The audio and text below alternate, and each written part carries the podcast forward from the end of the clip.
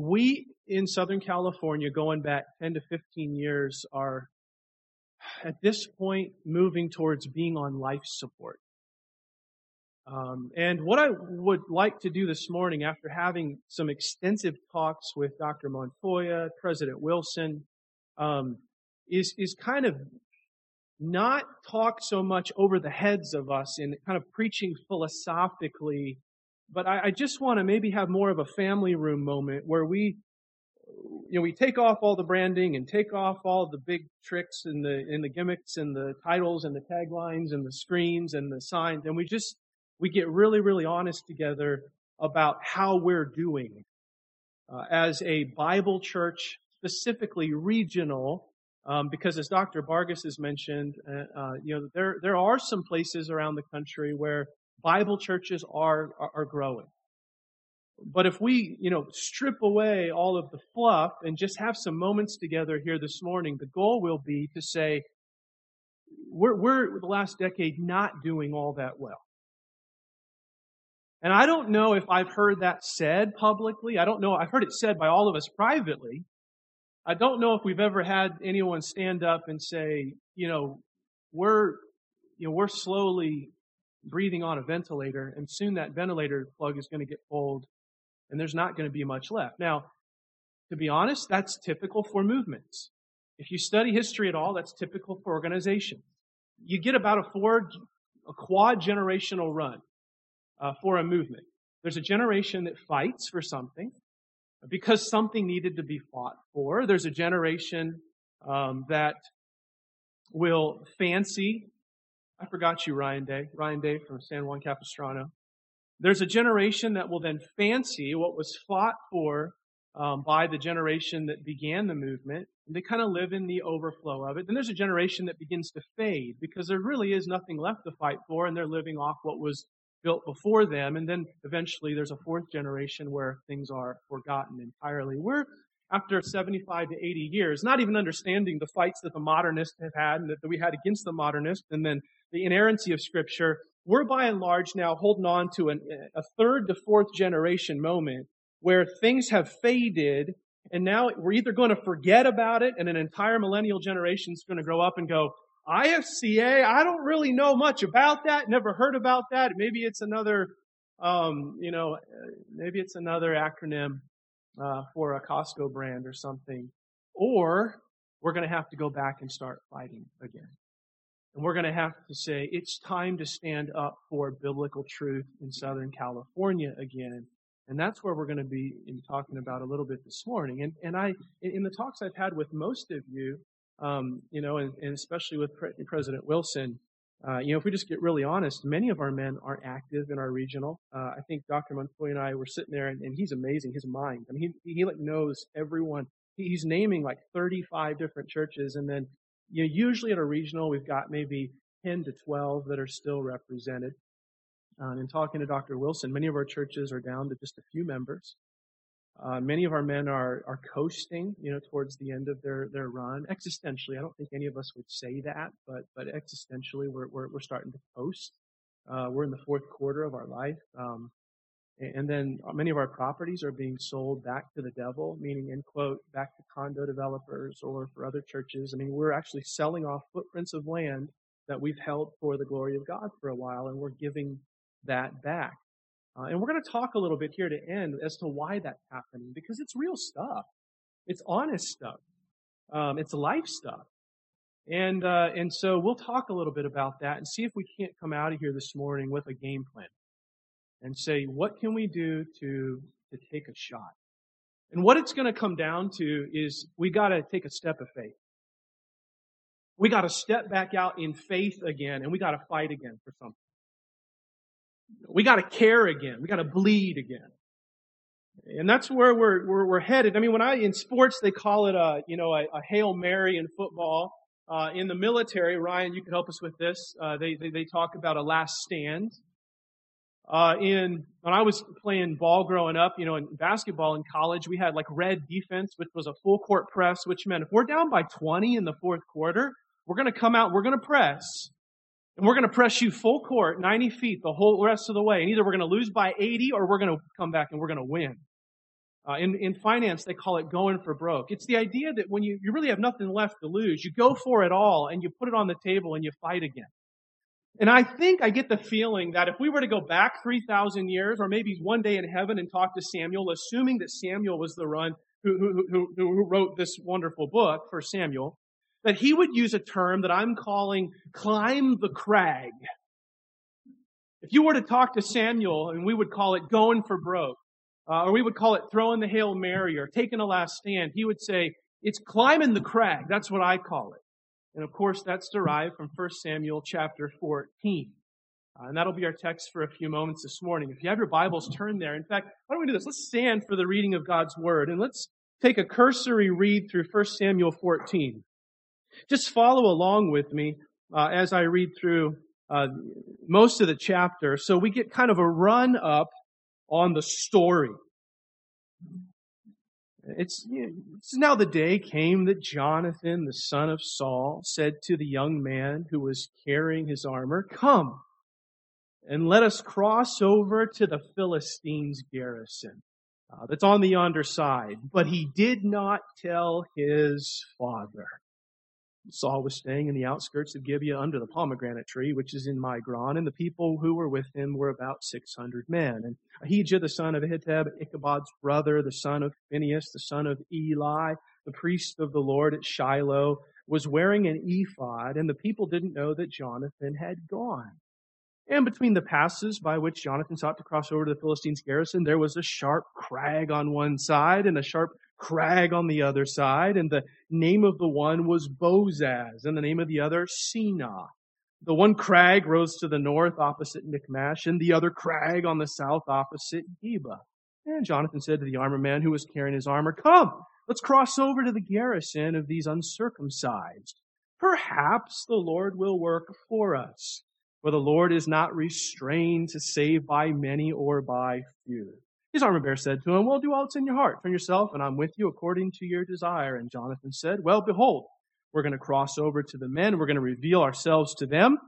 And if they say to us, Wait until we come to you, then we'll stand in our place and not go up to them. But if they say, Come up to us, then we'll go up, for the Lord has given them into our hands, and this shall be a sign for us. And when both of them revealed themselves to the garrison of the Philistines, the Philistines said, Behold, Hebrews are coming out of the holes where they've hidden themselves. So the men of the garrison hailed Jonathan and his armor bearer and said, Come up to us and we'll tell you something. Jonathan said to his armor bearer, Ah, we got him. And then verse 13, Jonathan climbed up on his hands and feet and his armor bearer behind him and they fell before Jonathan and his armor bearer put some to death after him. And that first slaughter which Jonathan and his armor bearer made was 20 men within about a half acre. And there was a trembling in the camp and in the field among all the people. The garrison, the raiders trembled and the earth quaked, so it became a great trembling. Now Saul's watchmen in Gibeah of Benjamin looked, and behold, the multitude melted away, and they went here and there. Saul said to the people who were with him, Hey, find out who left. And when they numbered, behold, Jonathan and his armor bearer weren't there. So Saul said to Ahijah, Bring the ark of God here, for the ark of God was at that time with the sons of Israel. And it happened while Saul talked to the priest that the commotion in the camp of the Philistines grew and increased. So Saul said to the priest, Withdraw your hand. And Saul and all the people who were with him rallied, and they came to the battle, and behold, every man's sword was against his fellow, and there was great confusion. The Hebrews were in the Philistines, previously went up at the camp, and they began to fight against the bad guys. And then all the men of Israel, verse 22, had hidden themselves in the hill country of Ephraim, heard that the Philistines had fled, and they pursued them closely in battle as well. And there's your primary literature note in verse 23. So the Lord delivered Israel that day, and the battle spread beyond Beth Aven. Uh, you, thus reads the word of God. You may be seated. Now, this group uh, here with me today, um, and let me reiterate real quick here, here, here. You know, we were going to talk about church planning, and then after talking with Wayne, he said we got to, you know, we got to hit straight to the heart here. Um, so that's what we're doing. The, the group in the room, because we're Bible people, I would assume knows the meta narrative behind this story better than most. That, that's my assumption. Uh, the idea that uh, you've got Saul, who works as kind of the foil uh, through probably four to five chapters here. Uh, Saul, King Saul, is the, the, the People's Choice Award winner. He's the human king. He's Mr. Head and Shoulders above everybody else, right? He's GQ.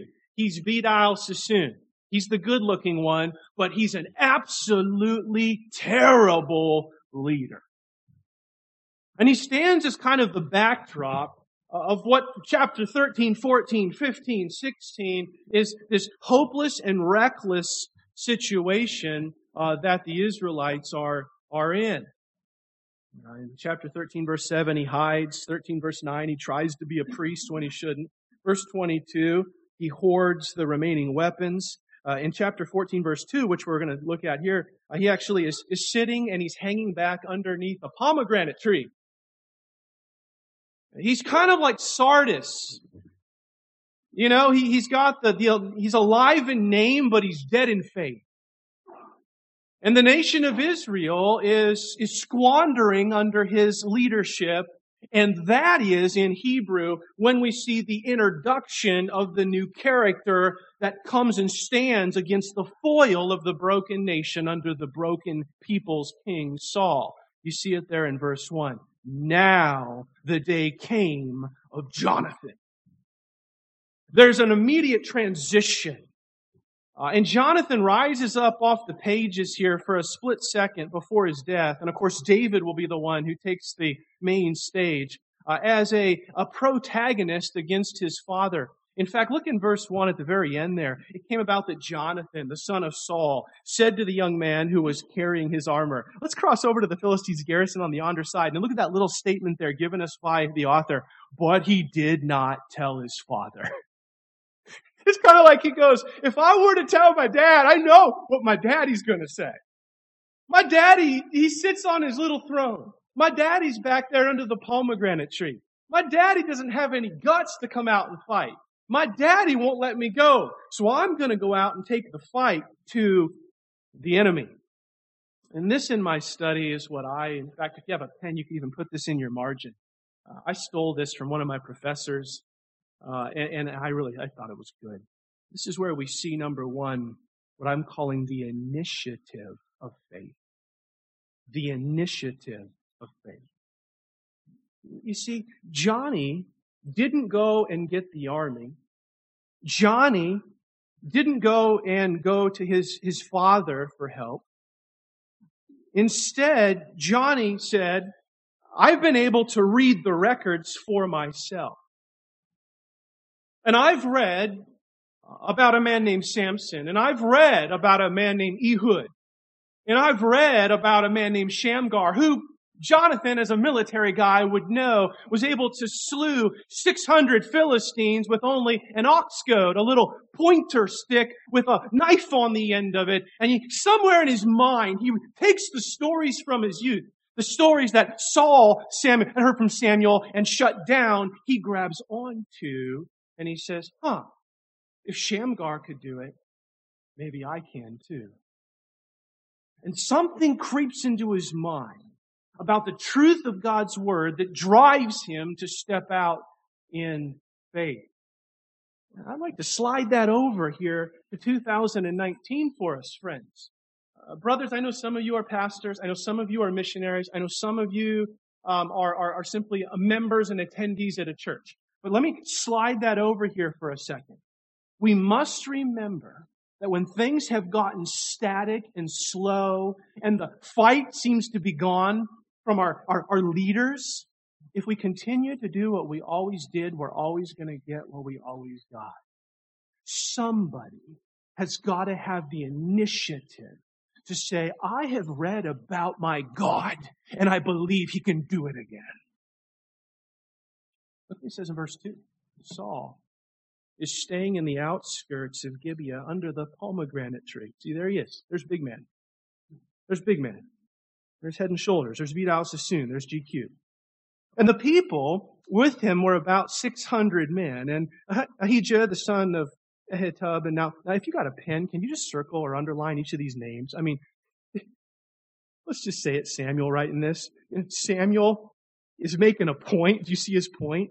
Ahijah, the son of Ahitub, Ichabod's brother, the son of Phinehas, the son of Eli, the priest of the Lord at Shiloh, was wearing his ephod. Now, now you'll remember there that in the book of Samuel early on, God had already indicted Eli's line saying, you are not going to continue in this post. You failed me. Your boys failed me. You're out. And, and the author goes back and he grabs that line and he says, now here's the fancy pants line sitting with their ephods, acting religious under the pomegranate tree in order to make a point. Look at verse three or verse four. The people didn't know that Jonathan had gone. So fancy pants and these guys are sitting there with their religious coats on and they're looking important. Meanwhile, Jonathan takes off. And between the passes by which Jonathan sought to cross over the Philistines' garrison, there was a sharp crag. I love how often he just, remember in Hebrew, we're looking for repetitive words. There's a crag on one side, and there was a sharp crag on the other side. And the name of the one was Bozez, and the name of the other Seneh. The one crag rose on the north opposite Michmash, and the other crag on the south opposite Geba. So Jonathan, looking at this crag, said to the young man who was carrying his armor, Come and let us cross over to the garrison of these uncircumcised. Keyword, you got a pen out, circle it. Perhaps. Perhaps. The Lord will work for us. The Lord is not restrained to save by many or by you. Interesting, isn't it? You got the cowardly ephod boys sitting with their frozen in nerves and their fancy pants under the pomegranate trees, discussing all of the reasons that, that they can't do something. And what does Jonathan do? He goes back to the Word of God. He grabs his armor bearer, his friend in God, and he says, let's let dad sit under the pomegranate tree, and you and I are going to strike out, not talk about what we can't do. We're going to talk about what God can do. And I call this one, if you're still taking notes there, I call this not only the initiative of faith, but here in verse 6 and 7, I call it the imagination of faith. Did you catch the word that he used? The word perhaps. It's kind of the key to the whole story. Perhaps. Jonathan doesn't have a faith, as was mentioned earlier by one of the men, that presumes upon God. It's not one of those naive, I'll do it and he's gonna, kind of an existential prosperity gospel that we get ourselves into. It's gonna happen. If I name it, I'm gonna claim it. He has a, an understanding and a faith in the providence of God, and here's the key, that says, I know my God is powerful, but I do not necessarily know if it is my God's pleasure. I know my God's power, but that doesn't mean that I know my God's pleasure but I will step out in faith and do the right thing even if I die. Even if I die trying, I'm to die trying. Because I'm to stand and I'm to honor the word of my God. The name of my God. And I'm going to let no one stand and mock him. Now I know what a lot of you are thinking. You're, you're, we're, we're Bible people, right? So I know you're already beginning in your mind probably to picture a few other people throughout the Bible who made very similar declarations to this. Weren't there three other Hebrew boys, probably about the same age, some 400 years later, who were also under a test, this time by flaming fire? And a king warned them, I'm going to throw you into the fire and you're going to die. And yet, what did those three young boys say. Yes, our God may save us. Our God can save us.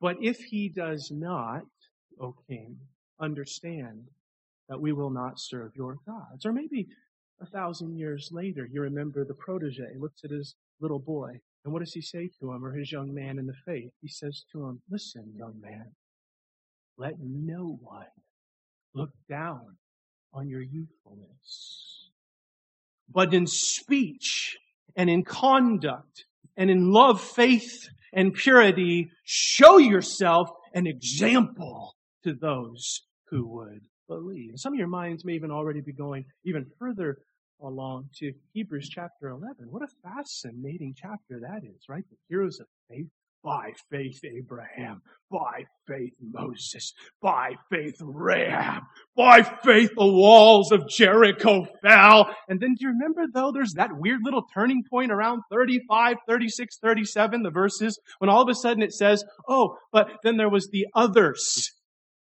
You remember the others? What happened to them? They got sawn in two, stuffed in logs, heads taken off. This, friends, is saying, I don't know for sure what my God is going to do, but I know for sure that I'm going to go fight for his honor. Reminds me a little bit of um, Dietrich Bonhoeffer. You, you may even remember uh, when he was at Flossenburg and he was about to die, the Nazi doctor who oversaw his death said, I have never seen ever a man die with such peaceful submission to God. Which takes so many of Bonhoeffer's quotes and pulls them out of the abyss and makes them so meaningful. For example, the one famously when he said, if you're on the wrong train, there's no reason to run down the aisle trying to go the other way. Think about what he's saying there. What's he saying? Get on the right train and let her rip. See, as Bible church men and as Bible church women, you know what we're on? The right train. We hold the right doctrine. We hold the right theology. We hold the right ministry methodology. We need to take a moment, get honest and say, since we're on the right train, let's rise up with an initiative of faith. Let's take back the imagination of what God could do and let's let her rip. Let's take a shot again. Let's go for broke again. Let's go fight again. Which of course leads here in verse 8 to this magic moment when Jonathan says, well, behold, I know what we're going to do. I've got a plan. We're going to cross over to the men and we're going to reveal ourselves to them. And if they say, well, wait, you stay there and we're going to come down, then we're going to stand in our place. And then when they come down, we'll take care of them. Verse 10. But if they say, well, you come up to us, then we're going to go up and we're going to climb that crag for the Lord has given them into our hands. It's going to be a sign for us. And when both of them revealed themselves to the garrison of the Philistines, the Philistines, I love this, they said, behold, the Hebrews are coming out of the holes. So the men of the garrison hailed Jonathan and his armor bearer, and they said, Come up to us and we'll tell you something. I mean, you love the pedantic, kind of treating them like a, like a child. Come on up, we've got a secret for you. Jonathan looks over at his armor bearer. I love it. You just picture, you picture these guys. They're rolling with their, you know, 20 inch biceps and their swords. These are killing machines. And he smiles at him through his browned and broken teeth. And he says to him, Let's go. The Lord has given them into the hands of Israel. Jonathan climbed on his hands and feet with his armor bearer behind him, and they fell before Jonathan, and his armor bearer put some to death. And the first slaughter is a 20 men in a half acre, 14,000 square feet. So picture these two buildings right here. It's like a Mortal Kombat scene. It's like a video game. And there's a trembling in the camp. And notice the repetitive trembling. God apparently began to quake the ground. He joins his man in this moment and he begins to quake the ground almost as a signature of this man's beautiful faith and of his timing. Now, now, now, now, Bergen and a few other scholars, let's just be honest here, say this might have been part of what's in ancient times called the divine motif. Where Jonathan says, my God versus your God. I'm going to tell you what I'm going to do. I'm going to come up and we're just going to have it out. I don't think so, though. And if you've ever talked to policemen or military strategists, they could sometimes suggest that what is really happening here is a kill zone. Jonathan, as a witty strategist, says, if you want to come down, remember it was crag, crag, crag, crag, crag. In fact, Captain Conder felt that he had found the actual perpendicular crag by Bozez and you can actually go and visit and see probably where Jonathan made the climb. And it was so small that if these 20 guys came down, they would just lop them off one by one. But by the time they got up there, these guys were so relaxed, they would know they could ambush them and it would be over. So possibly this is not about the divinity About, here we go, ready? Number four. This is about the intentionality of faith. You have the initiative of faith. You've got the imagination of faith. And now you have the intentionality of faith. What Johnny's saying is he looks at his buddy and he goes, Hey, bud, God gave us a mind. God gave us a sword. Let's go use it for his glory. I've got a plan. Question. Non-rhetorical. Can you think of anybody in the New Testament who was an absolutely proficient planner?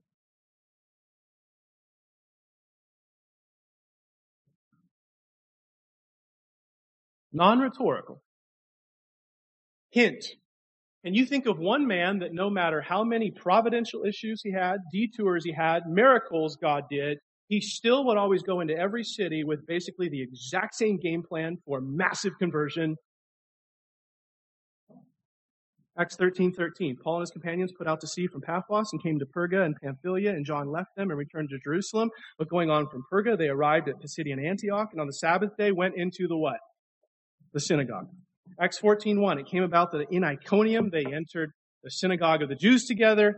Acts 17.1, when they traveled through uh, Amphipolis and Apollonia, they came to Thessalonica where there was a synagogue of the Jews. And according to Paul's custom, he went to them again and again and again. I mean, you just, just keep reading through Acts. Paul, no matter what the changes were, said, this is the plan that I can use to reach the most people in the city. It is remarkable, by the way, that it, the, into Timothy, before he dies, he actually says to him, I want you to, to endure hardship. Remember that whole section there. Preach the word in season and out of season. You're going to have people have their ears tickled. You go in and I want you to try to save them and I want you to work with them. And but for you, Timothy, how do you know you finished the race? How do you know you fulfilled your ministry? He says you endure hardship. And then what? You do the work of an evangelist. And interesting, you never can take out the evangelistic effort, the desire to reach more souls, and say that you have fulfilled your ministry. Part of fulfilling the ministry is constantly doing the work to harvest more souls. Therefore, the plan to harvest more souls, the plan to reach more souls, is part of finishing the race well. Paul was a master planner. And he expected his young men to be master planners and to be aggressive in their tactics in order to finish the race well. We're not allowed to quit. Go, I, endured hardship. I held to the truth. But drop off the zeal to keep reaching more souls. It's the heartbeat of Paul. It's the heartbeat of the Bible reminds me a little bit of if you've ever heard of Abraham Lincoln's resume. Listen to this. It's a fascinating resume. 1831, failed in business. 1832, defeated for legislature. 1833, failed in business. 1835, sweetheart died. 1836, nervous breakdown. 1838, defeated for speaker. 1840, defeated for elector. 1843, defeated for Congress. 1846, elected to Congress. 1848, defeated for Congress again. 1855, defeated for Senate. 1856, defeated for VP. 1858, defeated for Senate. 1860, finally elected president. Changes how we view his famous quote I do the best I can, and I keep doing the best I can. It's not okay to say, I did the best I could. God's man continues to say, I will keep doing the best I can. I'm not done until the grave. Which of course leads to verse 16. You see it there? You've got the initiative of faith, which leads to the imagination of faith, which leads to the intentionality of faith, which leads to, I'll just give it away early, the inspiration of faith. Look what faith does to the nation. Saul's watchmen in Gibeah, Benjamin looked, and behold, the multitude melted away. And they went here and there. And Saul said to the people who were with him, uh, find out who went. Go number everybody. They came back and said, well, it's Jonathan. And Saul's funny. He goes and gets the Ark of the Covenant. And then there's a big explosion in the camp. And then he says, well, I'll put the Ark of the Covenant away. This guy can't get his act together. Then Saul and all the people who were with him rallied and came to the battle. And the Hebrews who were with the Philistines, verse 21, they turned around and started fighting. Verse 22, the men of Israel who'd hidden themselves in the hill country of Ephraim, they heard what was happening and they came and rallied. And of course, it culminates in verse 23. The Lord delivered Israel that day and the battle spread beyond Beth Aven. I mean, this one man's faith inspires a nation to rally One man ignored stale religion. One man remembered God's word. One man refused to settle. One man climbed the crag and he was the instrument of God's revival. Faithful men continue to climb crags. And, and, as I've talked with President Wilson, and, I, and I've talked with many of you, and as I've traveled the country and met with so many of our IFCA guys, I think we're all starting to get honest that for some reasons, we have begun sitting under pomegranate trees.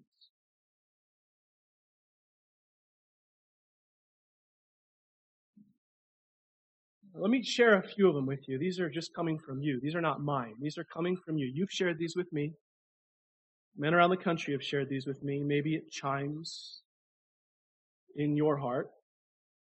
Uh, number one, some of the reasons that I'm hearing people are sitting under pomegranate trees is pay. Pay. Especially in Southern California, due to the high cost of living. Many of our brothers in ministry are having to work two, if not three jobs, and their wives are working two, if not three jobs and they simply don't have the energy left to prioritize a faithful, big time emphasis on their local church anymore. That's just an honest reality. Here's another one. Health. So many of our men are getting older and they've had a diagnosis or a prognosis in their own life or in their wife's life. And their energy and attention is being put on their spouse or on trying to get better and they're unable to put the energy into the local church anymore. There's another one. Retirement. I've talked to many members of our organization and our family that have said, honestly, I've got to hold on to the few people I have left and I've got to sell off some property because uh, other than this little church that I'm in my fourth quarter, I'm in my fourth quarter and outside of this little church, I've got no means for providing income in my final years on planet Earth. Here's another one. Spouses. This one's heartbreaking. I repeatedly have met with men who are ready to climb a crag, ready to take a young man and us help transition him into a church to revitalize it. And he's with me until he goes home and talks to his wife. In fact, I had one wife who told her man, she called his manhood into question. And she questioned his very calling because he was honest with her that the church had shrunk to one person. That one person had died. He was preaching to no one. And she said, well then, are you not a called minister of the gospel if you hand this church off to a younger man? how easy it is in a culture of feminism for a lady behind the scenes to prompt a man strangle a church to death instead of rebirthing it into new life. Here's another one. Pay, health, retirement, spouses, leaders. I honestly could not tell you how many churches I've talked to where there was one or two old patriarchal leaders who enjoyed the 1970s and 80s so much. You apparently have a few of them in your church. That they are willing to strangle that church to death as home, as pioneers and then ward off the vision and the hope and the joy of the new homesteaders who want to come and plant their flag in that ground. These pioneers said, this is our land. Here's another one, the last society. by far the most, the biggest issue that I, I, I hear from people is, you ready? In quote, millennials.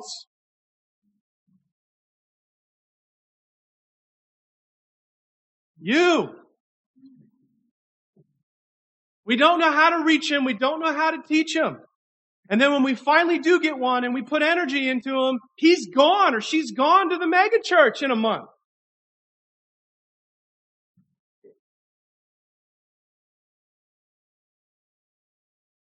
Pay and health and retirement and spouses and leaders in society and all of those, I could say I could give you some positives on the other side. Certainly there are men who are working three jobs and they're giving their all for Christ. Certainly there are men who are struggling with health, but they're standing up to the fourth quarter and they're taking this thing home, baby. Certainly there are men who say, I don't care if I have retirement or not. I'm not done. Certainly there are spouses, more than not, who get behind their husband and say, I'm with you till death do us part.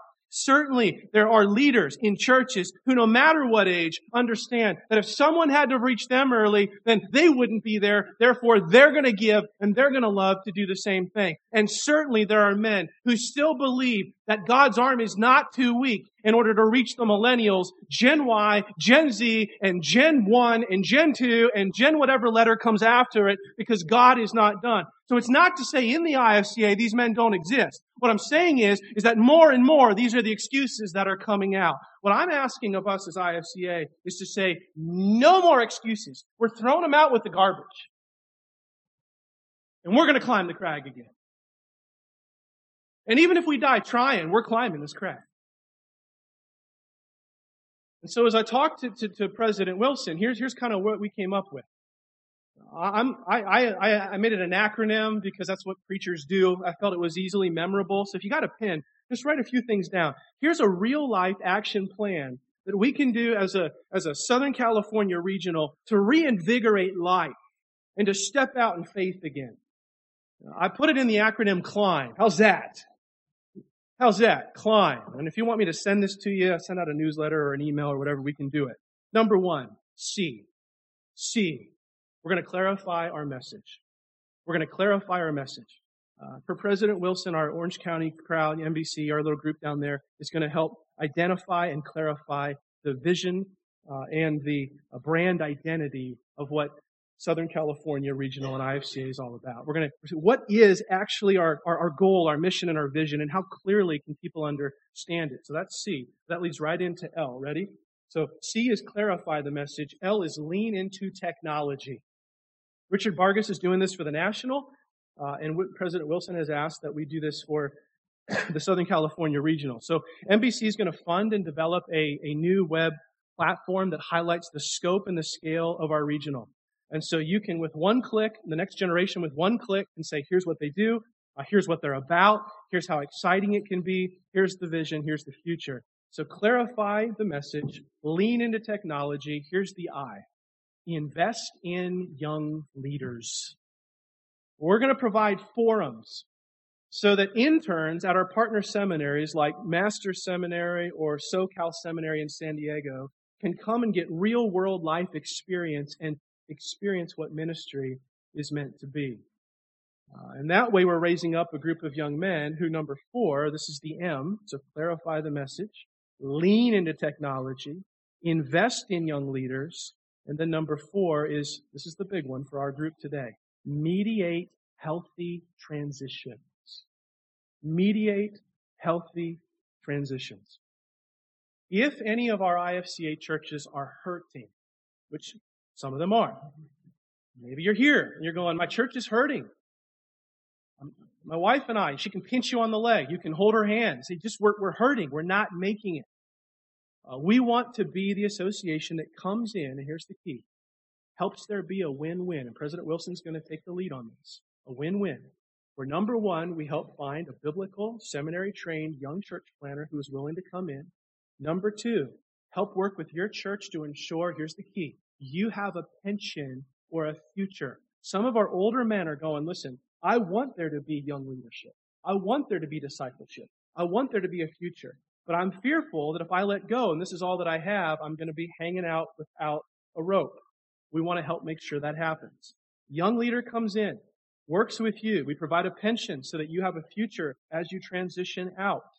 Number three, then that community of faith is able to have 50 more years of generational IFCA leadership that can take it into the future. And that community, here's the key, doesn't lose that footprint for the glory of God.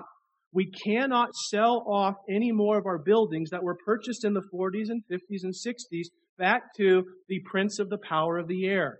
In our California culture, we are never going to be able to raise $9 million, none of our churches, in order to buy that land back. So once we give up the land that ethically somebody else purchased, we can have peace in mind at night knowing that we took that footprint and we gave it a rebirth. And one day we can stand before the Lord in heaven, 2 Corinthians 5.10, and say, I was not here to end the ride of a church. I was here to transition the ride of a church into its new day. That is what God's men do. Uh, Mark Dever apparently in a video, and y'all, you know, Mark from Nine Marks, said something like, some men are called to kill churches, or some men are called, Miguel, can you help me with the quote? Some men are called to the last pastor of a church, but he used a stronger terminology. The, the, the, bury a church or something. Some men are called to that. I, I, I, I, I don't know the context, but I couldn't disagree with Mark more on that. I'm going to give him a leeway because I wasn't there and we can't find the quote, we can't find the video. It's coming from Miguel, so if he comes after me, I'm going after you. But, but let me just say, I don't believe it. It's any man's job to go, well, I'm the guy that's going to bury it. I believe that some men are called to rebirth the churches, to reinvigorate the churches. Even if that means they look in the mirror and they say, it's not me, it's this guy. Here it is. I'm behind you to the end. And then ethically, they get to stand before the Lord and they get to say, I was a part of transitioning your beautiful bride to its new season of existence. So we're going to clarify the message. We're going to lean into technology. We're going to invest in young leaders. We're going to mediate healthy transitions. We want to partner with you. And then number five, the long term is we're going to build a scalable model. That's the B. We're going to build a scalable model. Each new church project that we work on is going to donate 5% of its proceeds from inception back into the new church fund. That way, we have a sustainable growth model and a new generation of IFCA churches for years and years and years to come. Every church that gets planted pours 5% of its offering back in. Next church that it plants pours 5% back in. And that way, we as a coalition have a future with churches uh, on into our children's and our grandchildren's generation. Now, here's, here's really the action item on this today.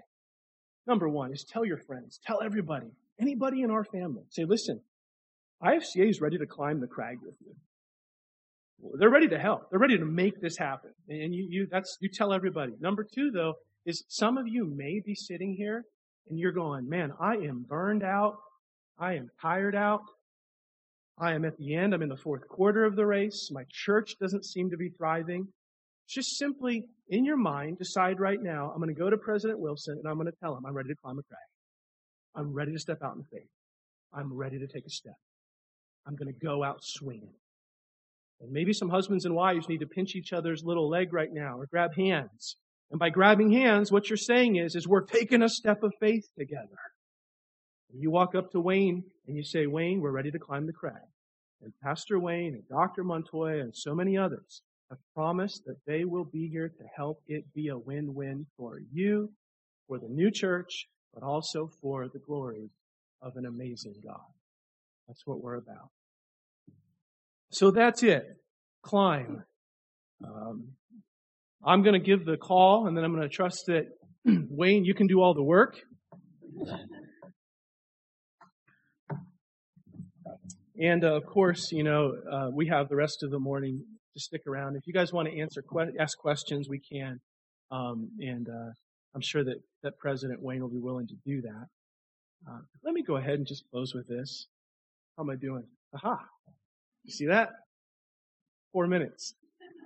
I didn't plan to say this, but I'm looking at, at Ryan Day.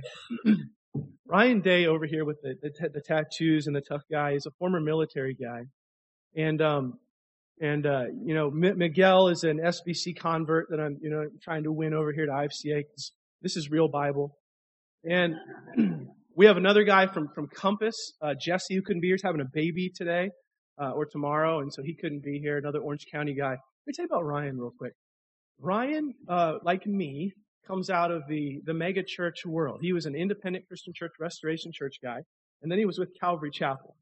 Um, so He's repented of such sins. He was with Calvary Chapel. Um, and I don't know the details of the story, but there was a day or a week or a period of time when suddenly his eyes were opened up to the simple reality that you must teach all of God's truth. Let's just leave it at that. And he went serving at a large Calvary Chapel church. I think it was youth ministry, sounds right, uh, or college ministry, and he just started preaching the full counsel of God. And uh, I think you were fired within a year. Is that about right? Oh, seven years. Wow, you made it longer than I did.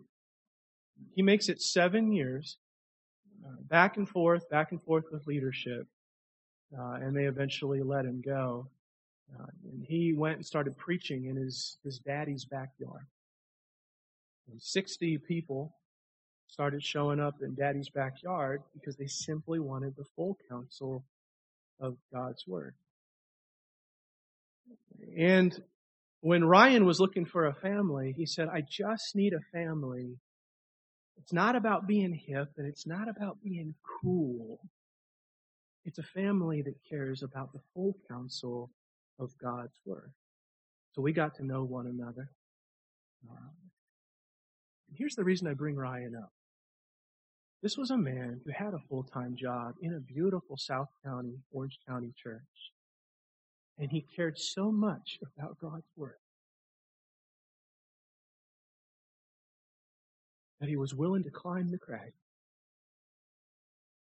and now God is blessing that church and growing that church. They have their own building. They're looking at maybe getting another one. He just met with a friend of ours about raising money to purchase a facility. It doesn't mean that life is easy, but it means that so often God takes our faithfulness and he allows us to look back on the journey and say, I would have it no other way. That's my prayer for us that we're willing to take the shot, to throw the deep ball, to step out in faith, and look back five years or seven years from now and say, I'd have it no other. IFCA can offer people something no one else can. A group that preaches the full ounces of God's Word. What else would you want to fight and die for? Right? Heavenly Father, I, we thank you for who you are, who your Son Jesus is, for the work of the Holy Spirit, and for your word.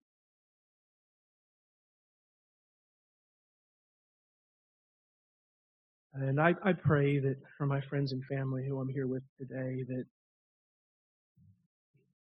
the things that we're talking about would be, although honest and somewhat convicting and even at times emotional, that you would allow each of my, my brothers and sisters to walk from here motivated and encouraged, that a fire would be sparked.